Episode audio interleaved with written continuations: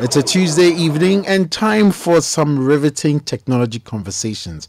We are going around the globe and straight into the rest of the world right about now. Thank you so much for tuning in. This is Citi Trends.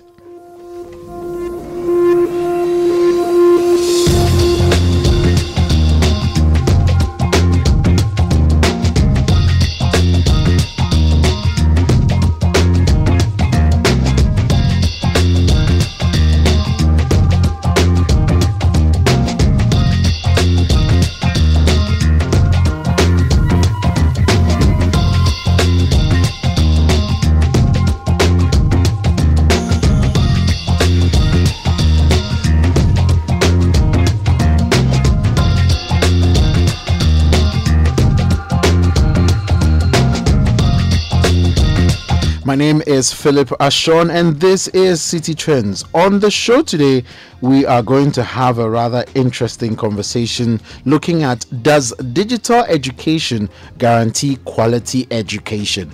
Yes, yes, yes. A lot of um, discussions have been going on about how a lot of schools are switching to an online sort of platform, and government has set up a platform where schools can basically get access to reading materials and um, teaching and learning can go on. But really, does digital education guarantee quality education? That is the conversation we're going to have today. We're going to look at it from a global and Africa wide perspective um, with three persons. And this conversation happened earlier today, actually, with um, um, a group of people from all over the world um, over at um, um, Ambitious Africa. And we're going to have Matt Aro um, and Salim and um, Lauri um, um, who are going to be joining us uh, for that conversation.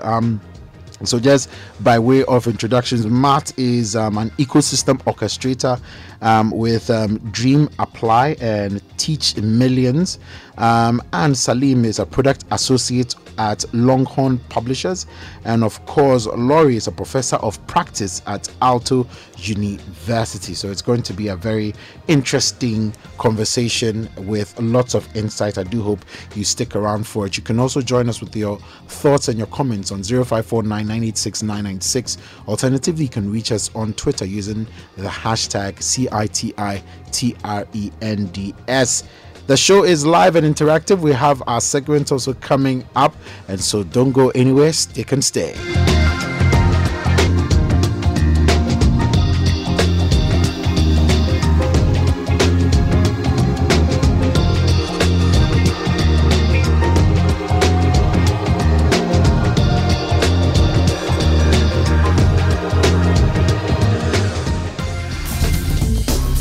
Has your computer developed a problem you don't understand? Is your phone refusing to respond? Is there a computer virus you're battling with? Are you having problems signing into your account? Share your tech problems with Citi Trends and we will get the experts to help you solve them. Send us your problems via WhatsApp number 054 You can also send us a tweet using the hashtag Citi Trends. Share your thoughts and opinions on the show via the WhatsApp number 054 Tweet at us using hashtag CitiTrends.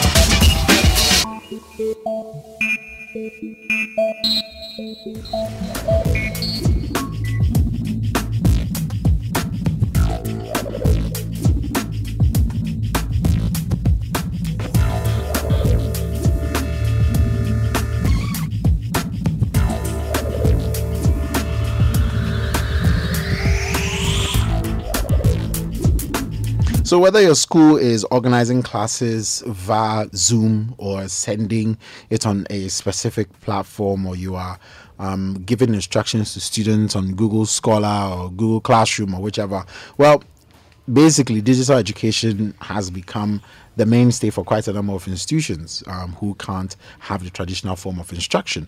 And so, um, this conversation has obviously led to um, basically a rise in awareness of digital platforms that allow us to basically connect for educational purposes.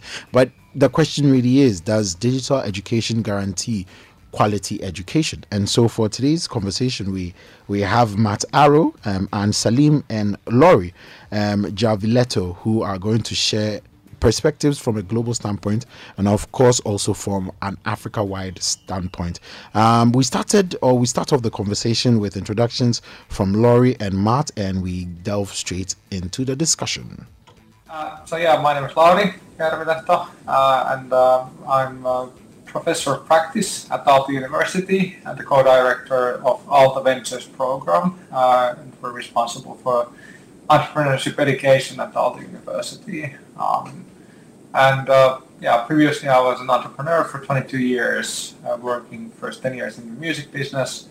Then I started this company called the Academy of Philosophy. That's a research and consulting company. Uh, then I ran a technology startup for a while, and then we started a learning game company together with Peter Vesterbacka and Niklas Heden, and and well, basically the founders of Rovio, uh, and I ran that for less than three years, and uh, now I'm here. Hello, pleasure to be here, and uh, hey Philip, uh, and hey. I'm an education innovator. I've been uh, working with education development for more than 16 years and um, I am based in Estonia, but I've been working quite globally. Um, been visiting many many parts of the world to uh, to support uh, countries with with developing their education. And maybe the most uh, interesting thing from the previous uh, things that I've done is um, we have set up um, a company called Dream Apply, which is a university admissions management platform, and it operates in about 35 countries now, and supporting universities and uh, students to find each other and um, and have a better dialogue. And uh, also, uh, we have uh, set up a thing called TeachMillions.org, which is um, I will write in the chat the links as well, so everybody can see. And actually, if you have any questions to me or I believe to other other speakers as well, please feel free feel free to ask in the chat so we, we know your questions and then we can react. All right. Hello, guys. Um, thank you so much for making time to join us for this conversation. Um, does digital education guarantee quality education? Uh, Matt, um, you said you are an education innovator. Um, I guess you will be the best person for us to start off this chat with. Does does all the innovation we've had in education and what we've seen um, over this pandemic period give us a sense that you know there's actually quality education and is it guaranteed necessarily just because it's innovative or it's a different approach to giving education It's actually, if you back look back in history, then innovation of education is nothing new. Uh, if you if you look in, in 1400s or 1440s, uh, uh, there there was the printing press invented, and that has uh, had probably the, the biggest effect so far to uh, making education affordable and reachable uh, to everybody because thanks to books we we have access to um, all sorts of interesting knowledge. Um, but um, beforehand uh, we we used uh, cave paintings to give uh, on information as well. I mean if you look back in a very ancient history. So, uh, but what we've seen uh, lately happening now within the last two and a half months or so, uh, of course, is a, a, very heavy digital innovation of education. And um, I think we're, we're just scratching the surface at the moment of the possibilities of digital uh, education and, and possibilities there. So, um, I mean, it, it, depends on, on, on the time span that we're looking at. Uh, so if you, if you look a little bit back in history again, uh, then you can see that uh, the ballpoint pen, which is now super popular and commonly used in schools all over the world, um, and then this was actually invented in 1888. So uh, it's uh, almost 150 years ago. But it it took about 50 plus years to to uh, get the ballpoint pen used in schools. Um, uh, so it wasn't allowed actually in the beginning. And, and when we look at the innovation that, that is coming now um, from uh, digital space, which is uh, of course super new, and, and we are trying to put it into school straight away, uh, then um, uh, it's it's been around really. I mean, if you seriously look at innovation of education, I would say that cloud computing was uh, super uh, important to enable this kind of boom in, in digitizing educational services. And uh, of course, um, access to high quality internet uh, connections. So today we are in a situation where we can develop a really high quality tool for learning something, for example, multiplication table, and this can be used uh, all across the world. It doesn't matter where we are developing this tool. And actually, I'm inviting uh, happily uh, people from Africa if you're uh, considering doing something interesting. Look at uh, small verticals, narrow verticals for um, for solving concrete problems in education. Like just ex- example is the, um, uh, concretely, let's say, how to learn efficiently how to multiply in mathematics. And, and through this kind of uh, innovations that are solving a small uh, concrete problem in education, but are very good at this, um, then we can have hundreds of thousands of different solutions uh, for learning various things globally. And, um, and uh, through this we could improve the quality of education uh, about tenfold. And also very important is the accessibility to education. So um, today we, we know that there is about 260 million people globally that don't have any access to education. And, um, and through the improvement of technology, I'm sure that uh, a lot of this can be, can be solved. And also, um, if you look at statistics, then uh, the statistics is quite poor uh, when we um, look at uh, many countries' education systems. So the children are not developing very well in the education. So uh, I'm sure that if we provide really high quality tools, uh, digital tools to support the learners and teachers, we can uh, achieve a much higher quality learning experience for, for the children as well. Max, thank you so much. Lauri, um, you are a professor, academia. Um, I'm just wondering from you, sometimes it's one thing having the academic side of things and what could work and the theory of the education or the theory of digital education, what we think could work. But in terms of the practice of it, I'm just wondering how practical um, it sometimes is, especially when you look at the differences in terms of resources, in terms of geography. It's it's very dynamic and it's very different depending on the country you're in or the geographical location that you find yourself in. And so I'm just wondering, it might be digital education, but is it really digital education for all in terms of its practice? So yeah, I think it's a great question. Like you know that how, how does the kind of like you know the academic research and practice uh, relate to one another? Uh, I, I personally think that like setting them apart is a kind of false dichotomy or like you know false distinction in the sense that I mean, at the, at, at academic research is also kind of like you know an innovation process, which means that much of the stuff that is done in universities turns out not to be that useful. But then, like it also builds a kind of a foundation uh, from which all kinds of like sort of aha uh, things can arise from. Uh, but uh, ultimately, it boils down to like you know, well, the kind of school of thought that I adhere to is called pragmatism uh, and all boils down to like, you know, that you have to stick with, with what works. And especially I think with right now what's going on in digitalization, we are seeing at the university a lot of struggles with the sort of like, you know, like how to set up processes that would be quick and innovative enough uh, and yet be able to thrive in the academic setting. And it's not always like super easy to make that happen. Uh, I would venture to say that in Finland, at least, like Aalto University is one of the best places to do that, though, because I think our university and our leadership has a very sort of forward-gazing uh, entrepreneurial uh, mindset about getting about doing things. But ultimately, I think it's important to like you know to have the sort of foundational research ongoing, so that people can sort of poke into like what works and what doesn't on a theoretical level, uh, as long as we don't stick there and like you know get stuck with theoretical and we also have the you know the practical application of things and for, like I said ultimately what really like sort of uh, determines whether you know theory is useful is to see whether it actually works in real life or not. Actually, I would jump in into this for for a moment, if I may. Go ahead. Go ahead. Um, if you look at innovation, then uh, a lot of innovation is actually not good innovation. Interesting.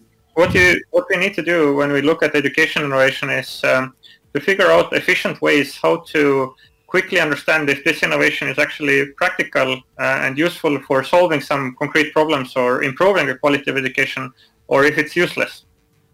And uh, this, uh, because digital innovation of education is quite new, uh, the models are not there yet. So um, uh, how to figure out if an innovation is good. And, and uh, today it's very much relying on the on teachers. So teachers are often feeling overwhelmed by the new solutions that are, are offered out there. And uh, this is not a good situation to be because if you look at there, there is um, uh, 100 million plus teachers globally. And today all of them one by one are going through um, probably we're talking about 10,000 plus new digital innovations in education that are stemming mostly they are less than 10 years old. So so um, and and and and if you look at who are making these innovations then mostly these are students themselves. The, the students are trying to come up with solutions how to solve some of the problems that they saw themselves uh, in their education. So if we look at that uh, for example in the northern europe uh, where, where we are coming from with Lauri, then here we have more than 500 uh, like education uh, development startups. And uh, all of them are looking for solving a, a, concrete problem in education and trying to make something nicer for the teachers or for the learners. Um, but um, or for universities or, or governments as well sometimes. Uh, but um, uh, yeah, that's the headache. Like, how can we find out uh, what's the best solution? And um, we have even, together with Finnish colleagues, put together um, a schema of how, how this could be done. And I'm actually going to paste the link to uh, to the schema in the chat, so uh, everybody who, who are interested can look at the Leonardo initiative. And and happy to comment on this more if you're in.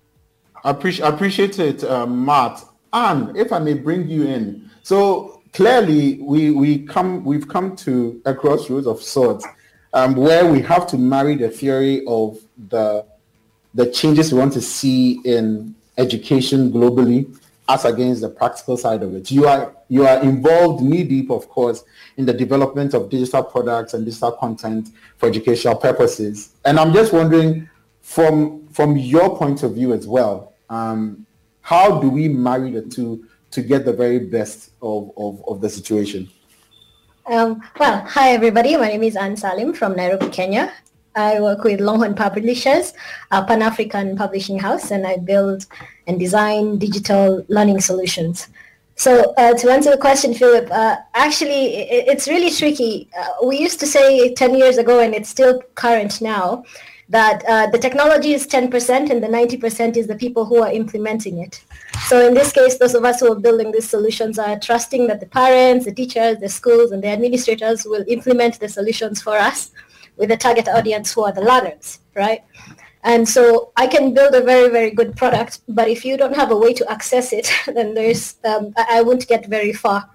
Or if, uh, so for example, with our case with Longhorn, uh, when the COVID started, we made the platform free and then very quickly we realized that people don't have bundles to access the platform. And so then we had to partner with telcos to create, to get free bundles so that people can be able to access the platform via bundles.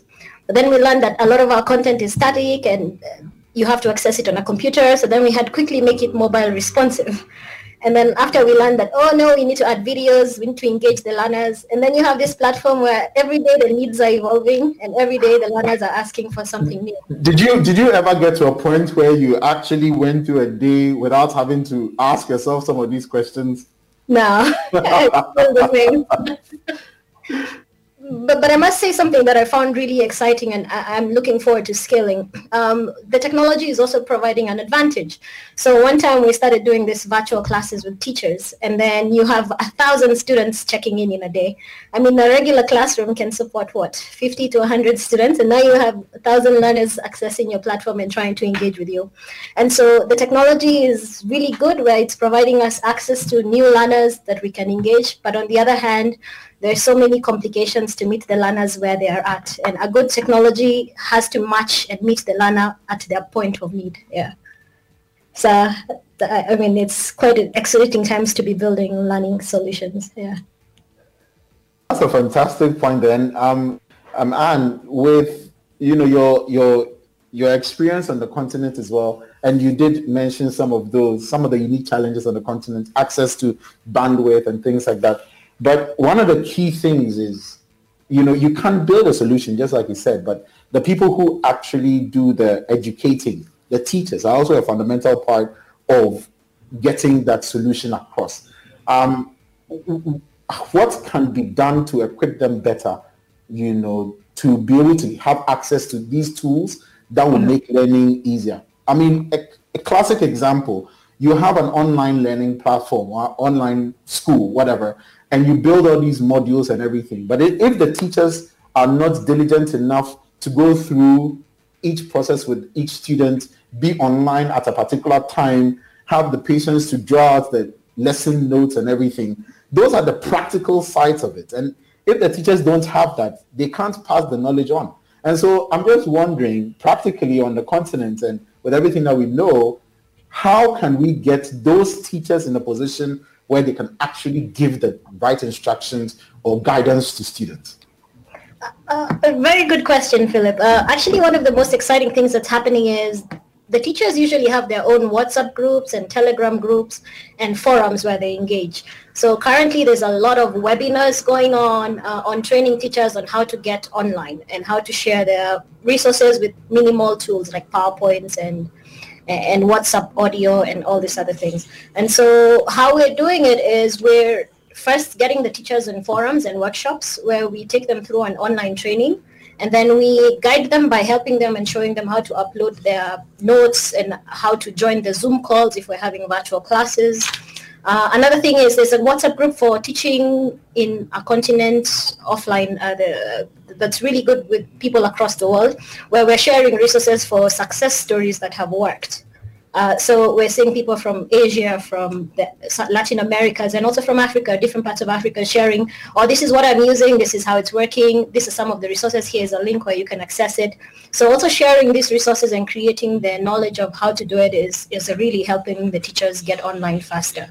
Uh, our government has also broadcasted the lessons and uh, on TV and radio, and, and we're seeing a lot of education innovators as well taking their content to the YouTube and, and other virtual platforms. So there's more access right now in terms of, and more visibility. People are sharing the stories. So we have to make the teachers aware of what's available, and then you have to teach them how to use it, and then encourage them. And sometimes they quit and they leave the group because they're frustrated that maybe they had one learner online when they were teaching. But we encourage them that since we're recording the sessions, this session can be viewed later and then they'll be able to access it. Sorry, yeah, see Matt. Matt, please do come in. I, I, I, see you have a point to make there. Yes, um, uh, a lot of these things that we are going to be discussing today are, are discussed all over the world, uh, mm. of course, at the moment as we speak. And um, uh, you know, Estonia is one of the leading education countries in the world. Um, we, we are number one in, in Europe according to PISA uh, test now. And uh, I'm, I'm not a super big fan of PISA, but uh, it's, it's, a little bit... Uh, and um, and uh, what we did was uh, we started a collaboration with the Estonian government to um, set up a webinar series that other people in the, across the world could have a look at as well to uh, to learn a little bit of the Estonian experience. And uh, this is um, available in YouTube for free uh, for watching. yes, Peter. Um, if you look at the the chat, then uh, there is good comments actually coming there, and, it's very interesting. It's very interesting. What you know, the point that you made. It looks like quite a number of people have their own reservations. But please continue with the point you're making. so uh, yes, you can just Google in uh, in YouTube, uh, look for Education Nation uh, webinars, and uh, and maybe there is something that could be interesting for you to have a look at. Um, there is so many different methods available how we could support the teachers uh, and learners to understand better how to how to take digital tools on board um, that are meaningful for the learners or the learning. I'll just give one example. Um, what I've seen as a trend lately is that very often uh, it's a lot of work for the teacher to uh, to understand uh, how how a certain tool works in the digital uh, environment. And uh, what they have been starting to do is they, they, start to ask kids or children to uh, prepare usage of a certain tool in the class. so, so actually, it, the education becomes factually better quality already through this. That the kids themselves can, who are, who are, more tech savvy often than the teachers, they can uh, bring up uh, new new ways of learning something in a more fun way or more inclusive way to other kids, and and um, and then have a say in how we're setting up the concrete class. So and and and it's been it's it's not very easy to start in the beginning, but uh, when the teachers kind of get it how to uh, invite the students to to put in uh, their effort in preparing the class, it's becoming uh, very very interesting.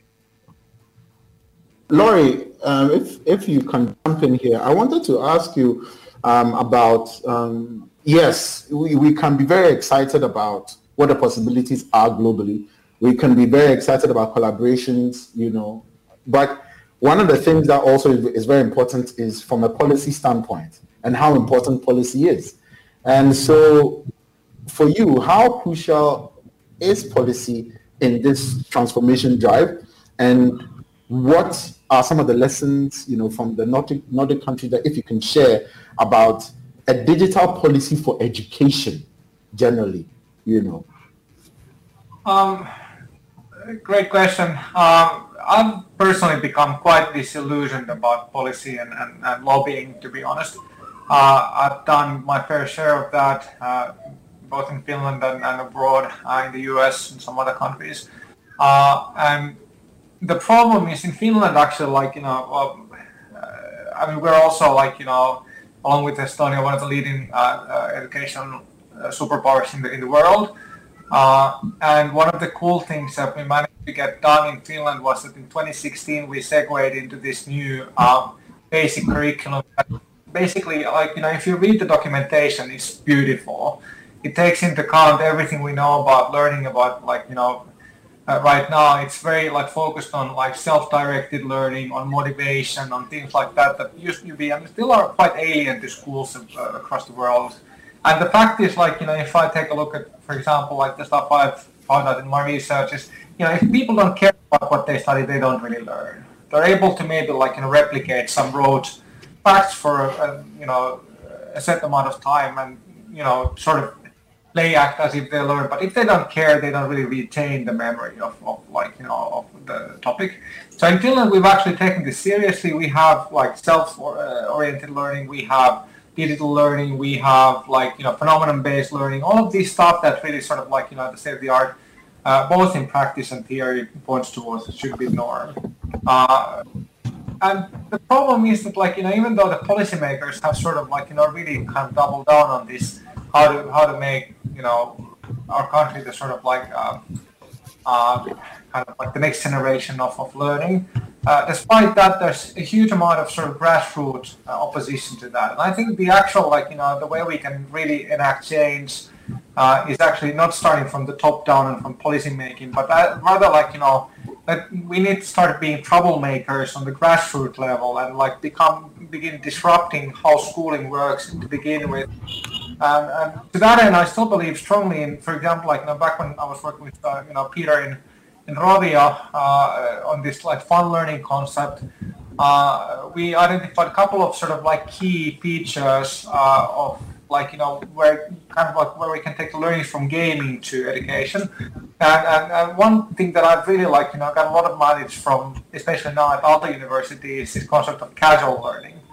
So basically, instead of like you know having learning that you take a book and you read that and you spend 45 minutes or two hours doing that, and, and or even worse, like you know, your teacher forces you to do that, and you hate that, and you're sort of like you know, play acting as if you were reading it when actually your mind is doing something totally different.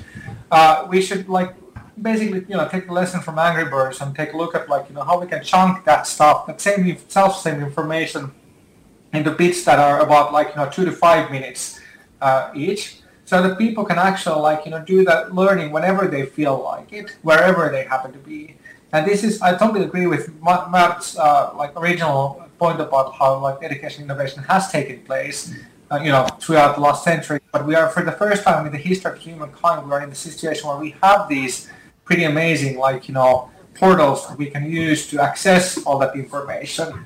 Uh, And we didn't have that 10 years ago, and we didn't even have that accessibility five years ago because the online connection things weren't still good enough. But now we do. And, and that, that leads us to the point that, like, I, I think what really, instead of lobbying, instead of, like, worrying about policy making, like, what, what we've seen in Finland, despite like, you know, revolution, we should. And that's why I think we should more focus on application, more focus down on, like, you know, how to make you know, most of the MOOCs out there are still sort of like, you know, kind of replications of the classroom events for like, you know, you, you sit by your computer for one hour looking at a teacher speak, and that doesn't really translate well online.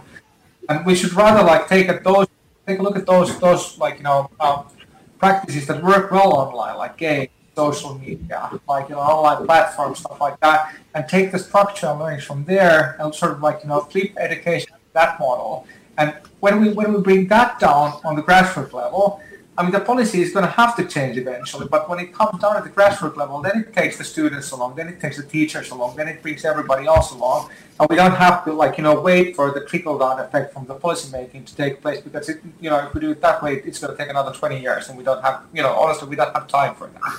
Sorry, sorry about the rant, but I mean that's, that's no. the way. Yeah because it looks like somebody needs to hear the rant. So thank you, thank you for the rant there, um, Anne. Um, so yes, we need to basically be troublemakers. Um, how can we do that? Anne, if you can just chip in. Matt, I'll come to you in a quick second. Anne. Uh, I, I mean, I have controversial opinions. Uh, first, I think we need to change how we approach learning. I think we've structured learning to focus always on the classroom. We need to change the idea of what a classroom is. Um, learning can happen at home with my parents, so with uh, with with your nieces or nephews or kids. Um, I mean, always thinking that I have to learn in a classroom where the teacher has to be present. Uh, that mindset needs to expand a little to focus on I can teach myself something. I can acquire a new skill by attempting an experiment. Uh, that, that's where I think we need to start. But also we need to widen the pathways to learning. For a long time, we've focused on just uh, formal and informal education, but there's some non-formal education choices. Like remember, in especially for Africa, a lot of the choices of someone's career or how they'll grow is dependent on what they've been able to experience or if the people around them have access to education. And, and so how do we widen the gap of this lack of access to education with those who have access to education? We have to create more opportunities for people to be able to try things, do things differently. And uh, technology is helping us with that. But at the same time, uh, we can use blended approaches to mix it up. I don't know if it's making sense. Thank you so much for that. Matt, you had um, something you wanted to add to yep. what Lauri was saying, I guess. Yes, I, I fully agree with Lauri regarding the policymakers. I've, I've been pushing uh, policy on both on the Estonian government level and also for the uh, for the European Union level and a bit uh, uh working with UN and, and OECD as well. So there is, uh, I've, I've also got quite some experience and I agree with Lauri that it's very hard at the moment to uh, get the wheels turning in a reasonable direction. At the same time, I feel that um, um, things are moving in a, in a positive direction. And uh, for example, what we have achieved in Estonia, and I really enthuse African countries to do the same, uh, is to try to set up a dialogue between the decision makers and the top policy makers, like the ministers of education and uh, and uh, and and in- innovators. Because today, uh, if there is no dialogue, uh, then it's very hard for the policymakers to even theoretically support the innovators in education. But if we establish a little bit of dialogue and so the people start speaking and start creating some kind of a little bit of trust uh, between each other, then we, we are in a, in a much more hopeful situation and at least the policymakers will, will not work actively against uh, the new innovators and startup founders in education. At least this is my, my hope and I've seen that uh, developing in Estonia very nicely. So uh, every half year or so we have now a meeting with the management and the Minister of Education and the management management of the Ministry of Education. And uh, between uh, last time there was about 10 edtech startup founders at the meeting as well. So I think it is a really good basis already to uh, have a new and better quality uh, policy being developed. And And you you might ask like why we do why do we need this? I mean, in the COVID time, it's, it's becoming very clear that we need really high quality tools uh, to do digital and distance learning. But um, if you if you look at uh, why more uh, in details, then uh, what Lauri also was talking about is uh, we need to start uh, asking about what is the purpose of education in the 21st century.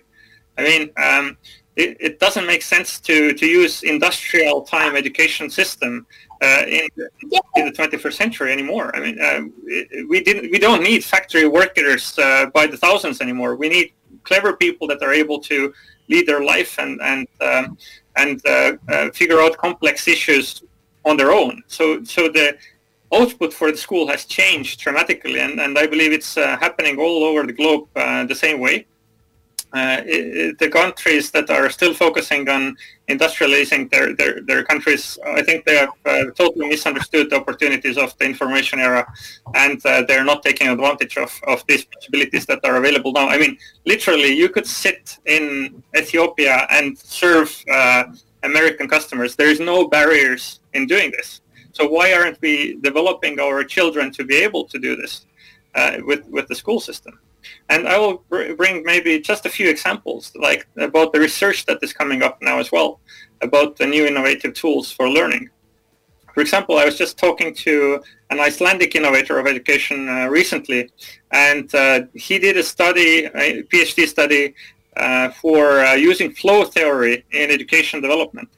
And flow theory uh, says that um, uh, people need to be about 85% of the time right in what they're doing. So they would feel accomplished. And if they're 100% right uh, or all the time right, then uh, and they never fail, then they become bored and they drop off the learning.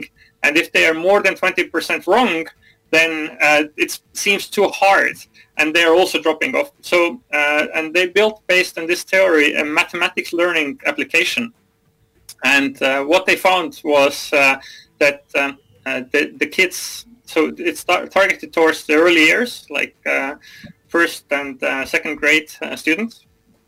And what they found was that the kids are developing up to 12 times faster compared to uh, traditional curriculum-based studies. Because uh, we are straight away, straight away using them, well, flow theory is actually nothing new. It's a quite old theory. Very often, it, it can be funny that uh, there are 100 years old theories that are still not applied in school system. But they are really effective theories yeah. for, for... Wow. Wow. Yes, Lauri. Yeah, because I mean, like, that's great, and it's really great that you Yes, have had some other problems with education if it's done right. Um, and I'm actually not even exaggerating or kidding about that. But uh, getting that, getting it right is the tough part. Uh, the funny thing is, like you know, when you mentioned um, Flow is from like 1970s, I think Csikszentmihalyi has first 1975. Uh, but the interesting thing is, like, uh, take a look at like writings from Maria Montessori and John early 20th century or late, late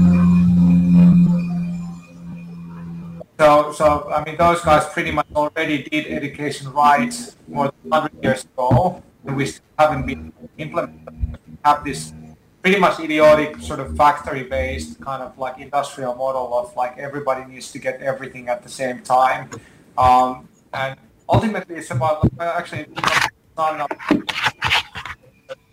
Sorry, Lauri, just a quick second. Anne, if kindly mute your microphone for us, please. Thank you. Hey, um, the floor is yours.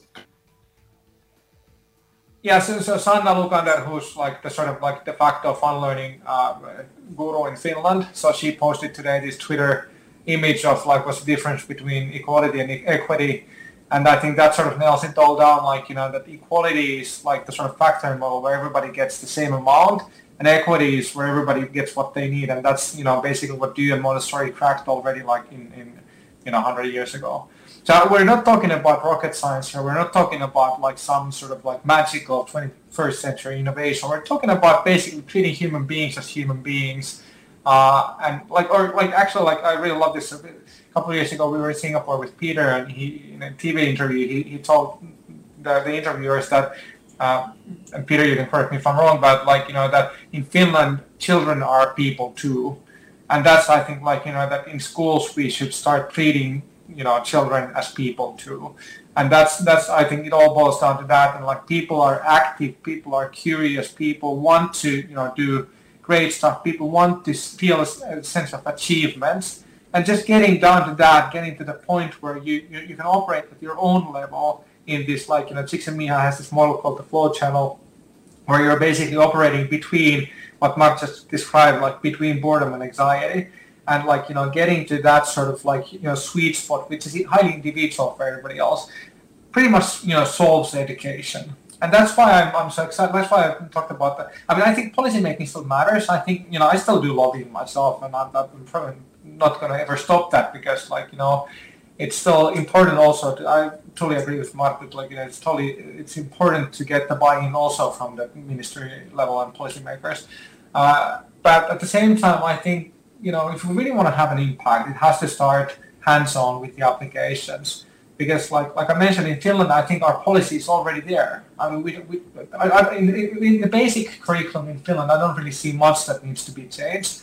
But when if you go to a Finnish school, they're not actually implementing that curriculum in the in the way that is written down, but they're doing still as much as they can in the traditional industrial way.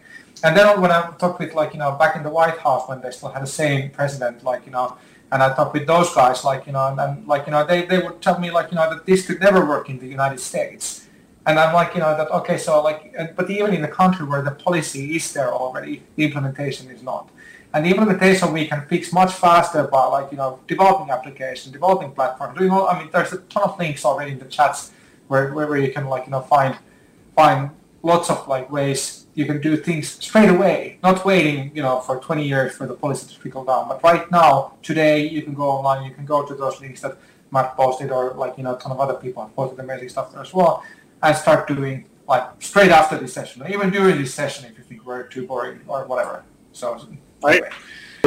Just a quick one, Matt. And if, if I may just come come to you, Lauri, uh, Matt, I'll, I'll come to you in a second. And if, if I may come to you, so we've gotten to this point once again where you know it's we have an ideal situation of where we want to get to. We have ideal examples that we can learn from. We know what we need to do. And talk us through what the African experience should be moving on from here. You know, I mean, anybody could be watching this in two months, in two years, in a week's time. Talk us through what needs to be done based on everything that we've heard from all of you so far, us against what the current situation is and what needs to be done for us to get to the next level. And well, uh, I just want to add what Lauri said. Policy exists, but implementation has been the biggest barrier. And the, and why implementation has been a barrier is one, funding is limited in this region. And so uh, we need to find alternative ways of financing education programs. I think for a long time we've relied on government to fund it or grants to fund it. Uh, and now we're looking at individuals who are focused on just pushing education agenda, finding alternative ways to fund any of these programs that are successful.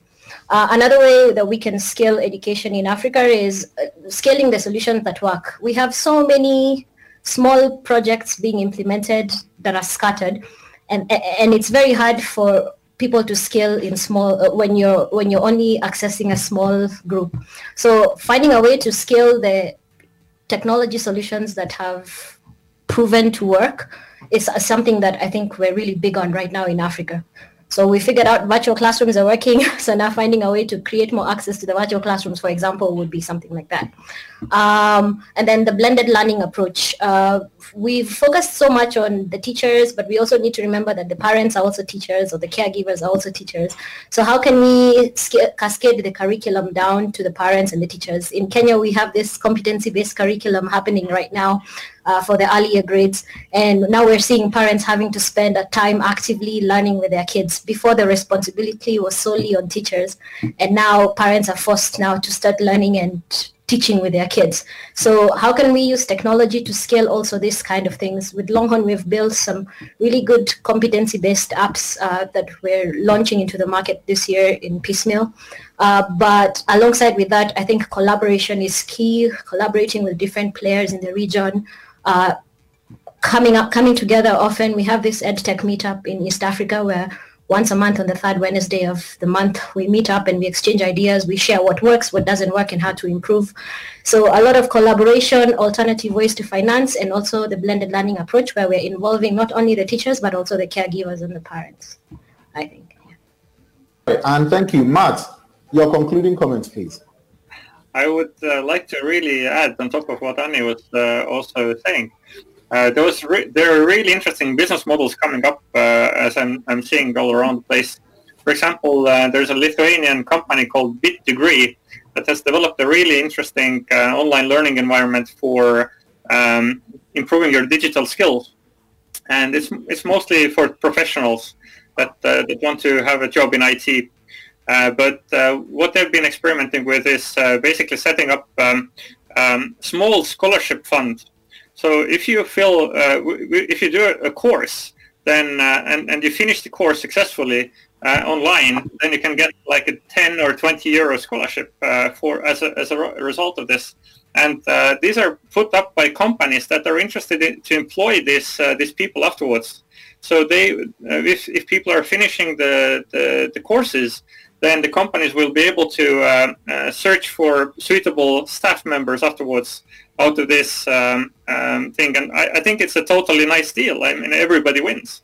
And um, uh, also, I would like to stress out the teachmillions.org uh, that I mentioned in the in the comments as well. We've we've asked uh, more than 100 companies have joined this, and we've asked companies to give out their solutions, their high tech uh, solutions for free to use uh, at the at the time of the the pandemic and and so there are really nice and, and sometimes also expensive solutions um, uh, available for free and, and go go ahead and uh, check them out and um, and take advantage of, of this opportunity. I mean, it doesn't happen uh, too often that we have a global uh, closure of schools.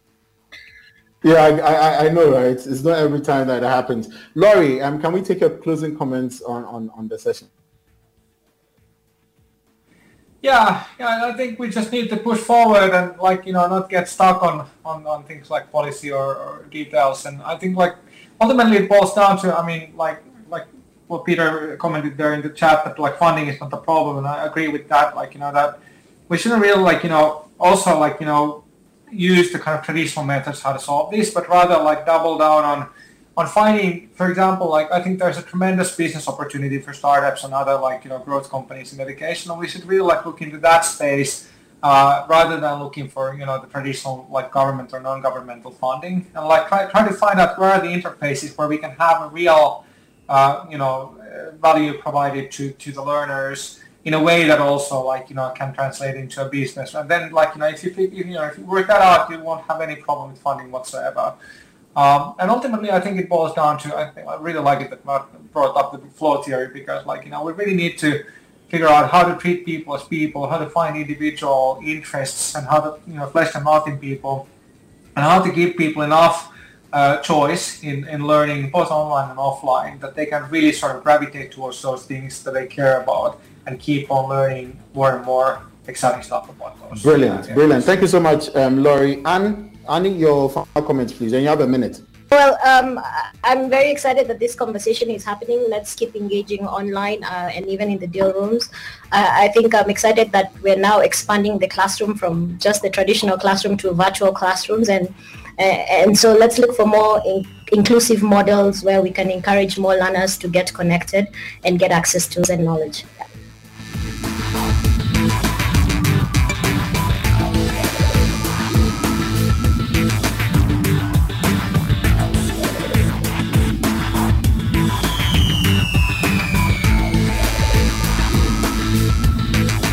Those were some very very powerful comments there um, by the members of the panel. It was a, a very worthwhile conversation, truly. Um, of course, you know, um, you know the conversations will be available as a podcast after um, the show tomorrow morning, so you can take a listen again if you would want to find out um, exactly what happened. We have some comments on social media, however, um, due to time, we're just going to jump straight into the app segment of the show. And Jeffrey has um, some options for you today. Um, yes. Uh, so the app tonight it's called Drugnet. D R U G N E T. It's where a platform where you can order for medicines just as you order for food on some platforms. Hmm. So if your medicine has to be bought monthly, there's an option for that. There are other options too. So let's listen to Otuo talk about the app. Hi, my name is Samuel Otuo I'm a pharmacist and director for Samus Pharma Limited. I want to introduce to you an online pharmacy app. It is called Drugnet. D R U G N E T. It is available on both Play Store and the App Store. And the app is powered by Samus Pharma Limited. Drugnet is a very simple pharmacy app where users can easily order all their drugs, upload prescriptions and pictures of drugs or any pharmacy product, and get them delivered right at their doorstep.